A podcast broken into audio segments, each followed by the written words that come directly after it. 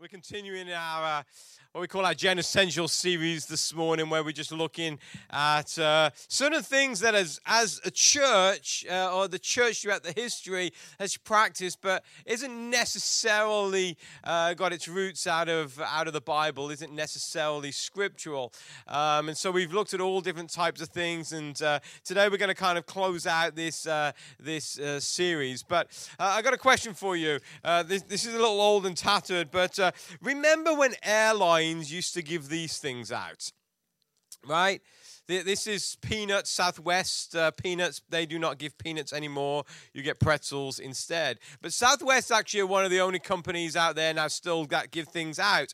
But remember when you used to go on an airline? Maybe you're not as old as I am. Maybe, you just know airlines as it is right now. But I remember going on airlines and you get a full meal. They would even give you like a little courtesy cookie. You get a couple of drinks and things. They would come. You could have coffee or tea whenever you want.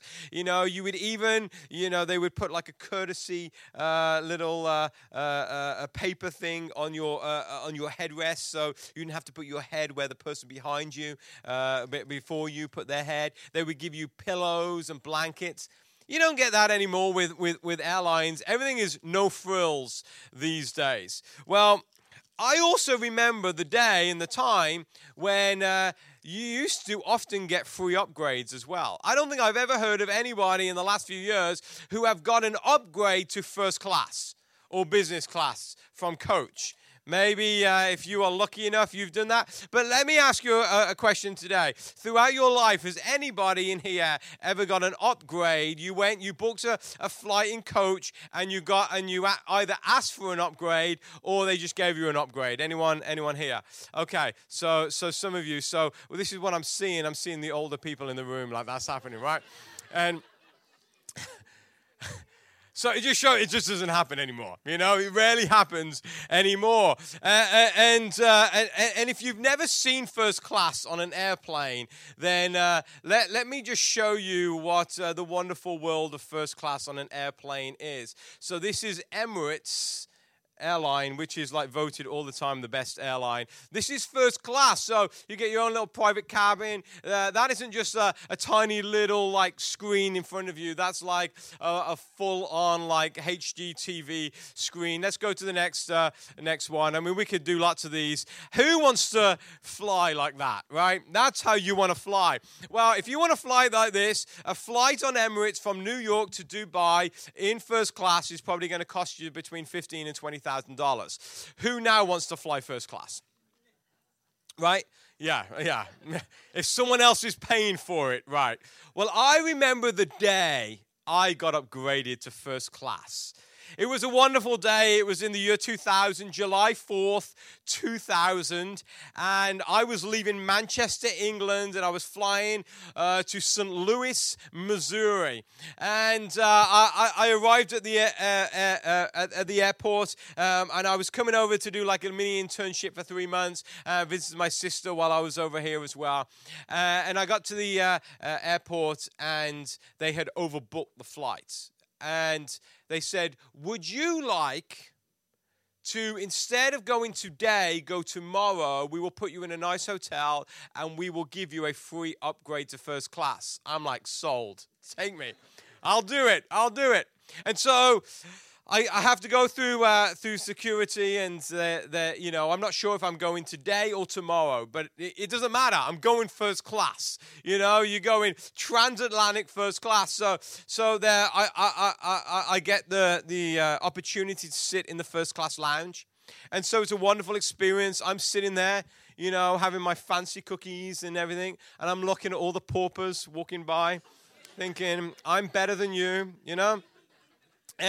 And then it's time for the flight, and I go up to check, and actually some of the people who had booked didn't turn up, so I was able to fly that day. So I lost the fancy hotel, but I still got to fly first class. So I walk on. It was great because like we're the first ones to walk in.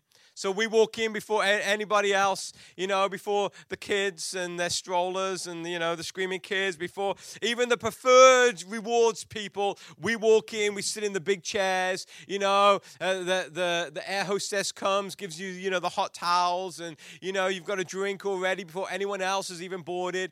And then everyone else walks on the plane and they got to walk right by you. And so you're in this big, chair and everyone's walking by and you can imagine what they're thinking. What does he do for a living? The fact that he got to go to first class, because I've thought that many times when I've walked past first class. And it was just wonderful experience. You could ask for anything that you wanted, they would bring it to you. It wasn't quite as nice as Emirates first class. I think in Emirates first class, you can even book a shower before you land. That's pretty nice, right? But it was this wonderful experience, and I flew from Manchester, England, into Philadelphia.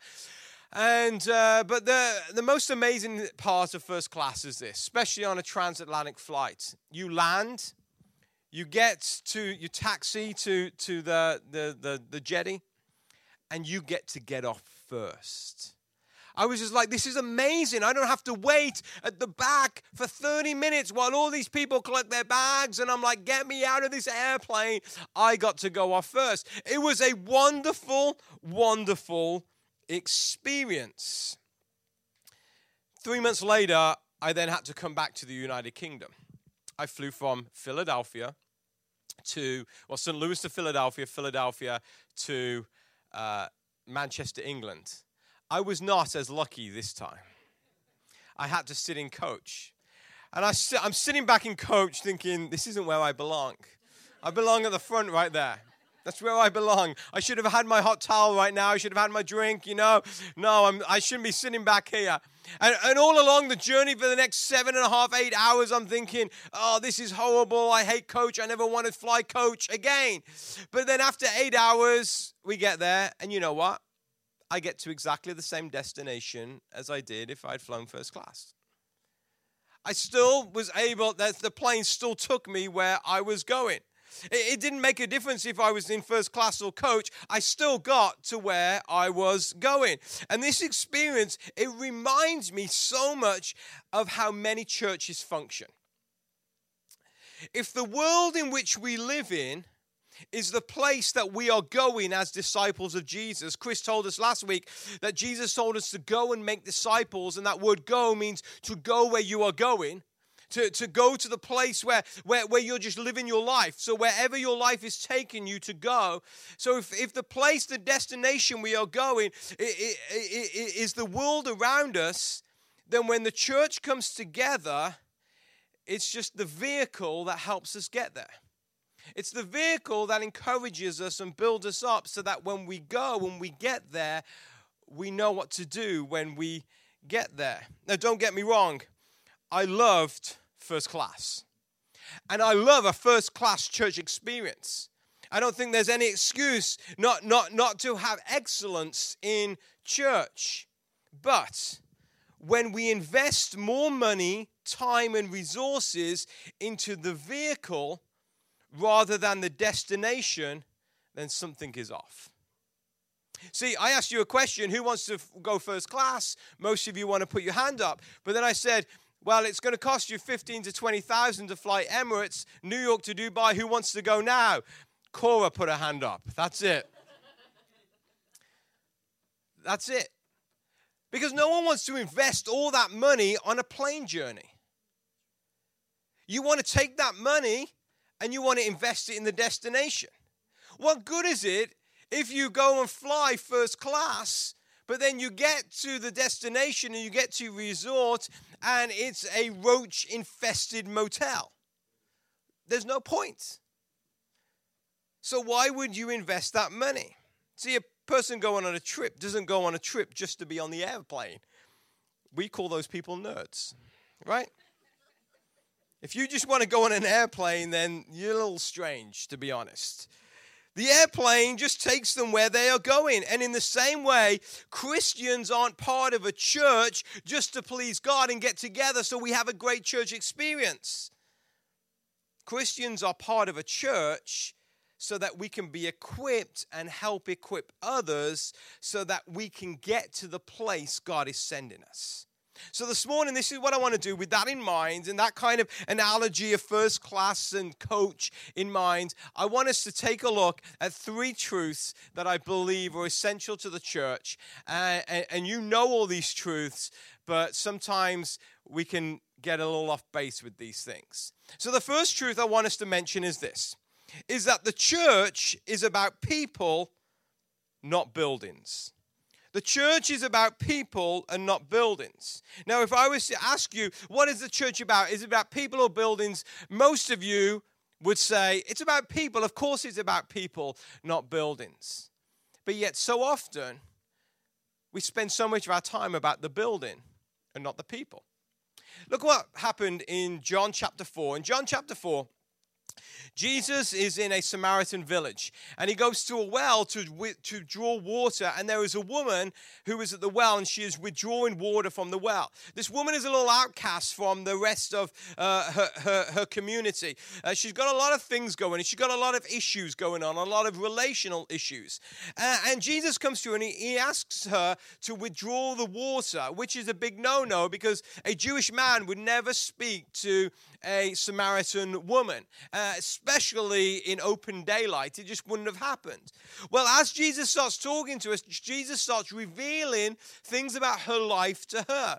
And suddenly she realized, wow, this Jesus must be a prophet. That's what she thinks. And so knowing this, she starts thinking in her mind, okay, I'm going to now ask Jesus some questions. Now, I'm sure all of you, if you've ever thought about when we get to heaven, this is what I'm going to ask Jesus, right? This is what I'm going to ask God. Anyone had one of those moments? Like, you know, what? Why does this happen? Why is there evil in the world? Why do innocent people have to die? You know, I mean, you've got these deep theological questions. Well, this is her chance. And this is what happens in this little conversation. In John chapter 4, verse 19, she said, "Sir," the woman said, "you must be a prophet. So tell me, why is it that Jews insist that Jerusalem is the only place of worship, while we Samaritans claim it is here at Mount Gerizim, where our ancestors worshipped?" Jesus replied, "Believe me, dear woman, the time is coming when it will no longer matter whether you worship the Father on this mountain or in Jerusalem. You Samaritans know very little about the one you worship, while we Jews know all about him, for salvation comes to the Jews.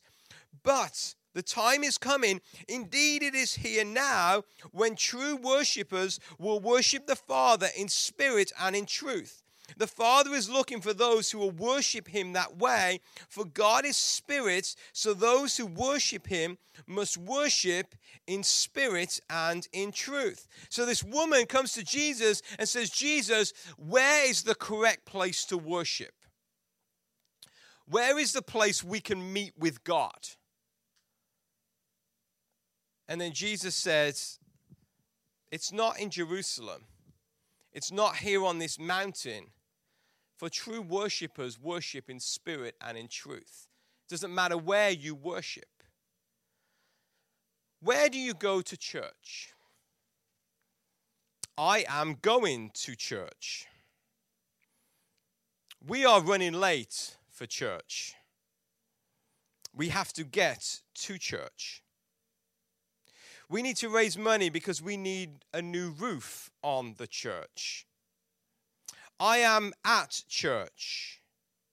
I can't come with you because I have to go to church. When I was a kid, here's the church. There's a steeple. Open the doors. There's all the people. Church buildings are so ingrained into modern Christianity that when we think of a church, we think of a building. And churches that don't have buildings, well, they're just not really churches, are they? In July of 2013, we moved into this building right here. And Raquel had seen a pastor that we know here in the area in a store. And he found out that we were having this building. He goes, "That's going to be great for you guys. He says, because if you have a building, people are going to come. He said, because a building means that people think that you're legitimate. You need a building. And so your church is going to grow. For people will trust you. But then Jesus here says, it's not about worshiping there or worshiping there. For true worshipers, worship in spirit and in truth. I've met so many people who when they need God, they go to a church building. For they think that going to that place is a holy place. When we need God, we go to church because we think we need God and that's where God is.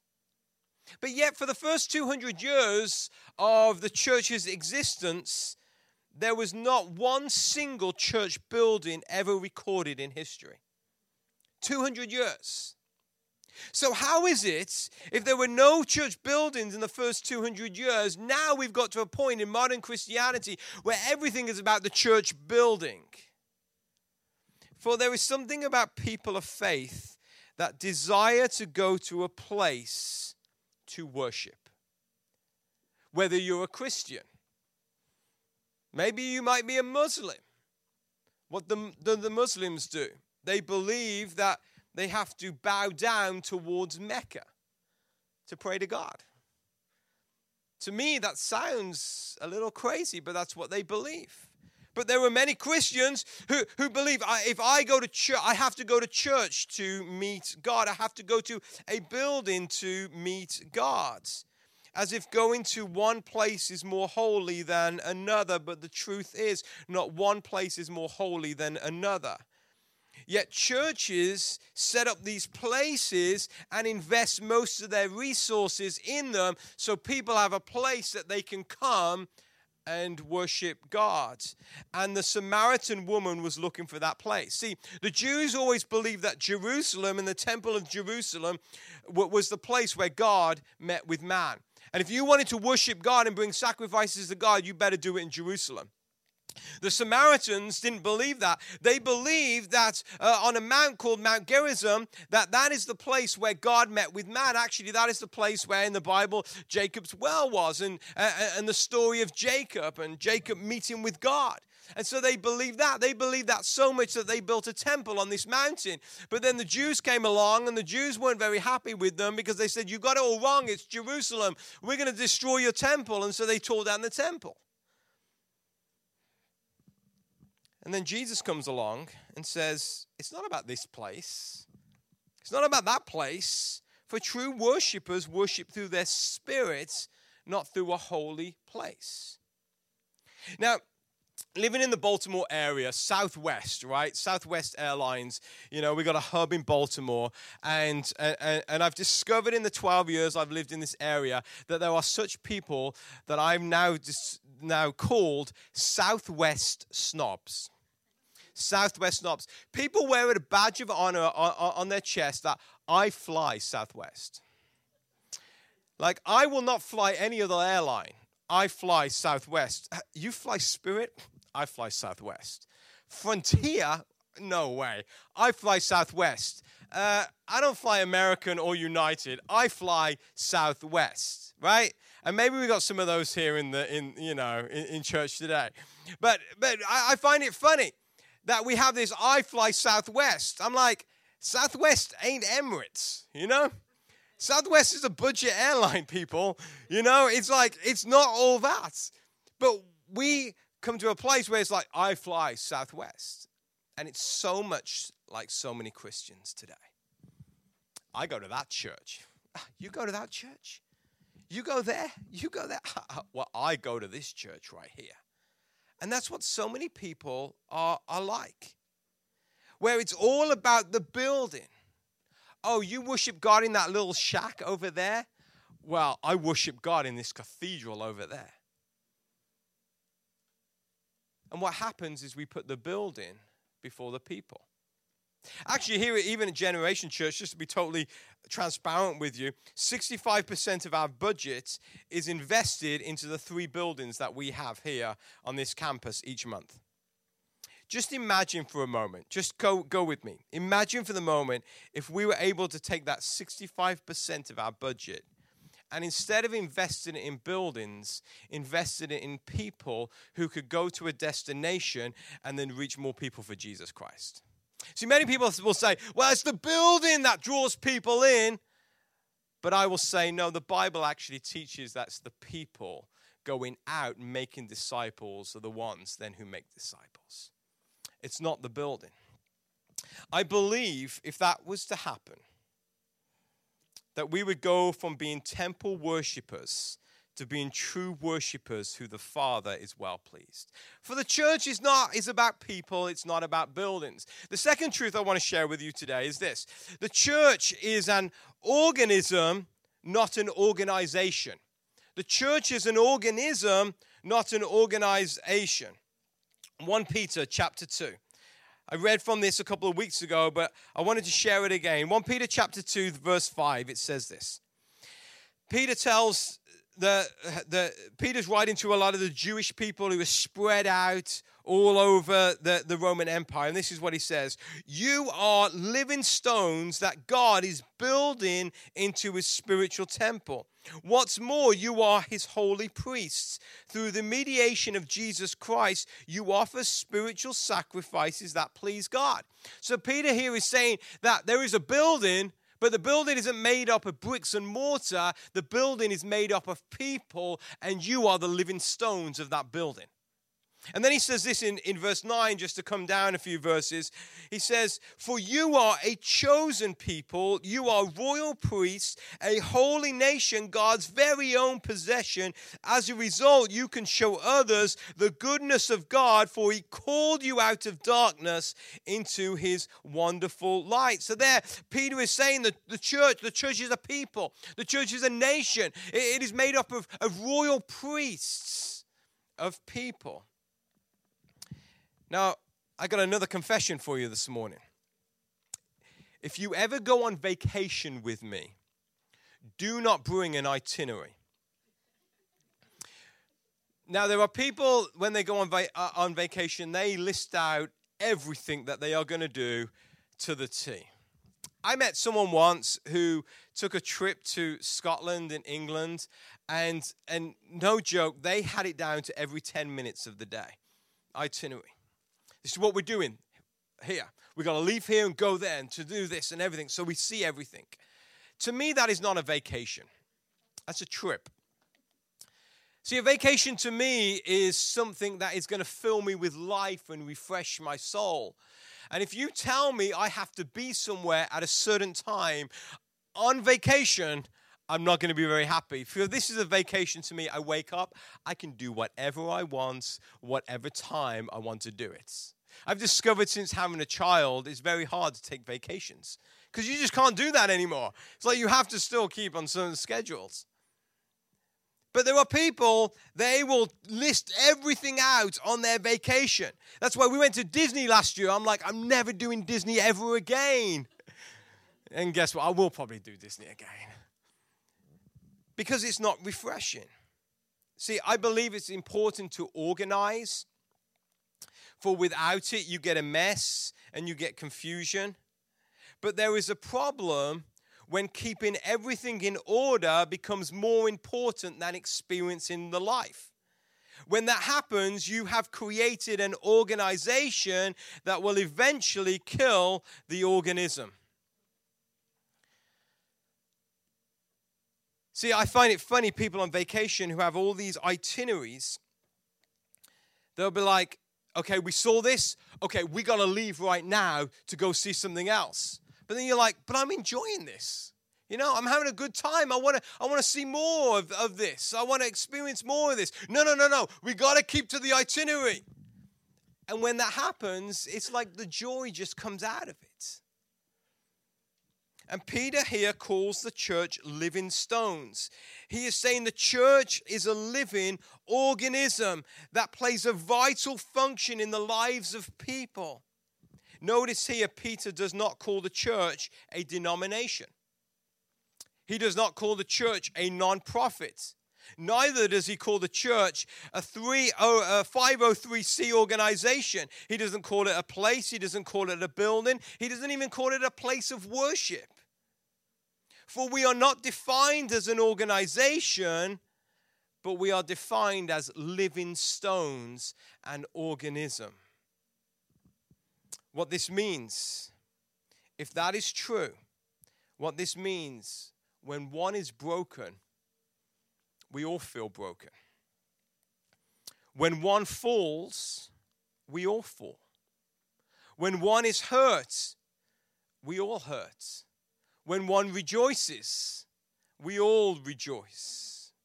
See, our role as a church is not to show the world how great of a show we can put on or how much we can champion a cause. That's what nonprofits do.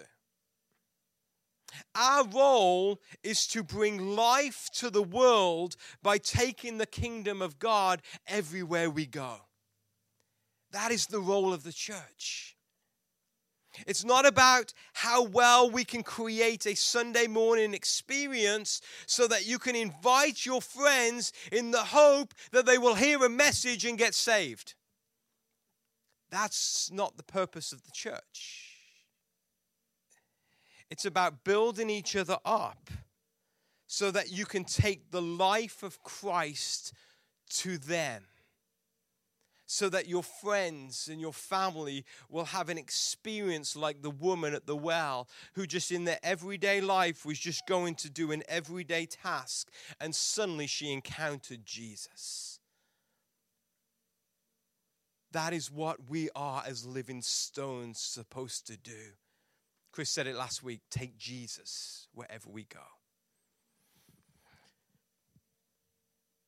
The church is not an organization. It's an organism. And finally, and very quickly today, the church is unique, not uniformed. The church is unique, not uniformed. I'm going to read a little passage of scripture that's found in 1 Corinthians chapter 14. If you've been around church a long time, you're probably going to be familiar with this. If you haven't been around church for a while, then this is going to sound a little weird to you. Okay, but let me just read it first and then explain. In 1 Corinthians chapter 14, the Apostle Paul is writing to a church in the city of Corinth, and this is what he says. Well, my brothers and sisters, let's summarize. When you meet together, one will sing, another will teach, another will tell some special revelation. God has given, one will speak in tongues, the special revelation God has given. One will speak in tongues, another will interpret what is said. But everything that is done must strengthen all of you. No more than 2 or 3 should speak in tongues. Then speak one at a time, and someone must interpret what they say. But if one is present, who can interpret? They must be silent in your church meeting and speak in tongues to God privately. Let 2 or 3 people prophesy, and let others evaluate what is said. But if someone is prophesying and another person receives a revelation from the Lord, the one who is speaking must stop. In the same way, all who prophesy will have a turn to speak, one after the other, so that everyone will learn and be encouraged. Remember that people who prophesy are in control of their spirits and can take turns. For God is not a God of disorder, but of peace, as in all the meetings of God's holy people. Then this is the verse that I wish was never in the Bible. It says this, women should be silent during the church meetings. Paul obviously had never met my wife, but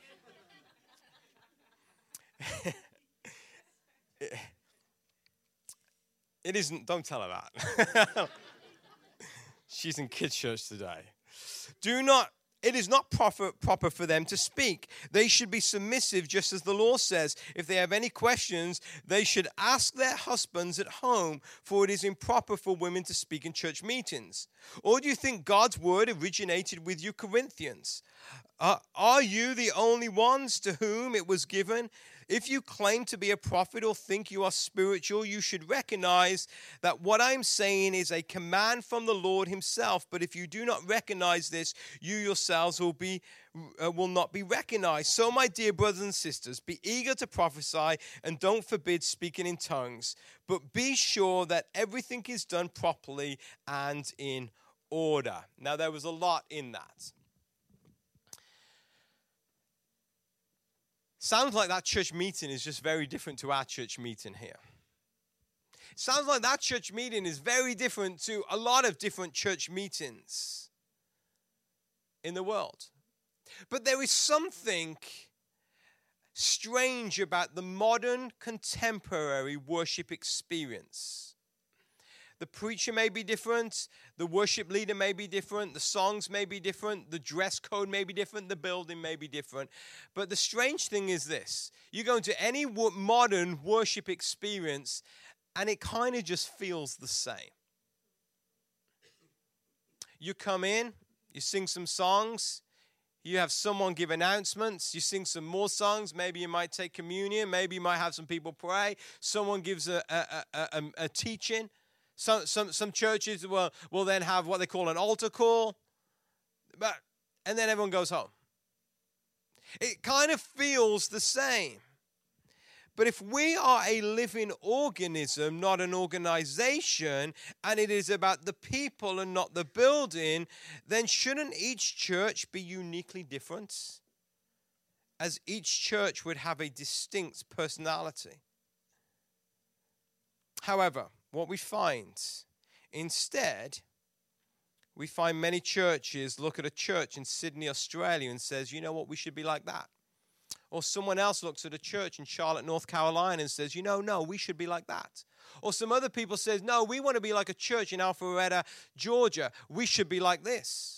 And then even a church in Rome starts to tell everybody else around the world, no, your church service should look exactly like our church service, even though we don't speak English. A distinct personality. Now, when Paul wrote to the Corinthian church were a mess. I'm serious. They were like a mess. There was immorality going on. There was all this chatting going on through their services. There was no order. Some people were speaking in tongues. Some were talking when others were talking. You know, it's like a family dinner table, right? You know, I mean, it's just everyone just going on. There was no order at all in what was going on. And Paul heard about this. So Paul decided to write a letter to the Corinthians and give them a map or a roadmap in order to have a ordered church service where everybody's heard. What was happening, a lot of the women were just talking over everybody else and they were gossiping. And it was causing divisions in the church. So this is what Paul said to the Corinthians. He goes, okay, this is what we're going to do. He says, right. He says, okay, one person's going to speak. When that person's finished, then another person can speak. If they're speaking in tongues, he says, you're not just going to speak in tongues for the whole church service. That's a little strange. He goes, we're going to have, you'll have one person who'll speak in tongues, and then one person's going to interpret. If there's no one there to interpret that tongue, then keep it to yourself. That's what he's saying. And he says, and the ladies, he says, I'm sorry, ladies. But to keep order in this church, please just be quiet. If you have stuff that you need to say, go speak to your husband. That's what Paul is saying. But this is what the problem has happened. We've taken what Paul was saying to a unique situation in Corinthians, and we've devised denominations out of it. We've devised church services out of it. We've even made theological statements like women should not speak in church. But notice Paul never said this to the Roman church. Notice Paul never said this to the church at Ephesus, or to the Galatians, or to the Colossians, or to the Philippians, or to the Thessalonians. See, this was a unique situation to the Corinthian church. See, when a church tries to be uniformed instead of unique, it is the equivalent of someone being a celebrity lookalike. It looks close, but you look a little closer. You're like, that ain't the real deal. How many Elvis impersonators are there? Elvis is dead, people. And that's what so often it is when we try to be uniformed. Now, notice I didn't say not united. We are united. But when we all try to be like each other, I remember growing up in church, and one of the things people used to come into our church who were kind of a little rough around the edges, they didn't know Jesus, and the first thing that we tried to do, we tried to make them to look like us. But Jesus never did that. Jesus went to them in their environments, and he loved on them, and he spoke truth to them, and then he says, okay, now go sin no more. Because Jesus understood that everyone is unique and has a unique personality. And a church is the same. It's unique, not uniformed. So if we are on a journey as believers of Jesus to go to the places that we're going, where we are to go and make disciples, then I wonder where we should invest our resources, our time, and our energy. Should we invest in upgrading the vehicle to first class or invest in the destination? Should we put more time into being a better organization or give more time to being a healthier organism? Should we put our energy into being uniformed so that we don't seem weird or make people feel uncomfortable when they come into a church service? Or should we put our energy into developing the unique personality and gifts that God has given each and every one of us? See, the church is about people, not buildings. The church is an organism, not an organization. The church is unique, not uniformed. Let's bow our heads in prayer. So while your heads are bowed and your eyes are closed this morning, just want to let you know kind of where my heart is this morning. Because my heart has changed a lot over the last 10 years. Where I would have always said, yeah, the church is about people, not buildings. But yet, I would have always preferred a building over people, sadly to say. I would have always said, yes, the church is an organism, not an organization. But I would have always probably spent more time developing the organization than creating a healthy organism. I probably would have, and I know I did, look at other places and think, oh, we just got to do that. We got to do it like that and be uniformed. Instead of developing the gifts that God has in the unique people who are part of a community, a church community. And so my heart has changed a lot over the last 10 years. Where this building that we're in, I got no allegiance to this building. Trying to be the best and the biggest and the baddest organization, have no interest in that anymore. Looking at what other churches are doing and everyone else is doing, I don't really care anymore. Because I've understood it's about people and developing people and growing people and developing a community that together we can go into a world and we can shine a light. It's not about bringing people into a church building so they can get saved. It's about taking the life and the salvation of Jesus to them. And so in this place this morning, we're just going to pray before we dismiss. And as we pray, I just want you to search your heart this morning. What is your view of church? What is your view of buildings over people? What place do you have to play as being a living stone in the church God is building? How can you use your unique gifts and talents to make us unique as God is leading us? So, Father God, this morning we thank you for the church of Jesus Christ. We thank you for this incredible living organism that you created, that you call your bride. Father, our desire here at Just a Generation, and I'm sure many churches around the world, is just to make your bride beautiful to those that God loves so that they can experience you. And so this morning, God, we pray that you will help us to not focus on buildings, not focus on holy places, but to focus on people. Help us, Lord Jesus, not to be so consumed with organizing and putting on something that's great at the expense of an unhealthy organism. Father, make us healthy.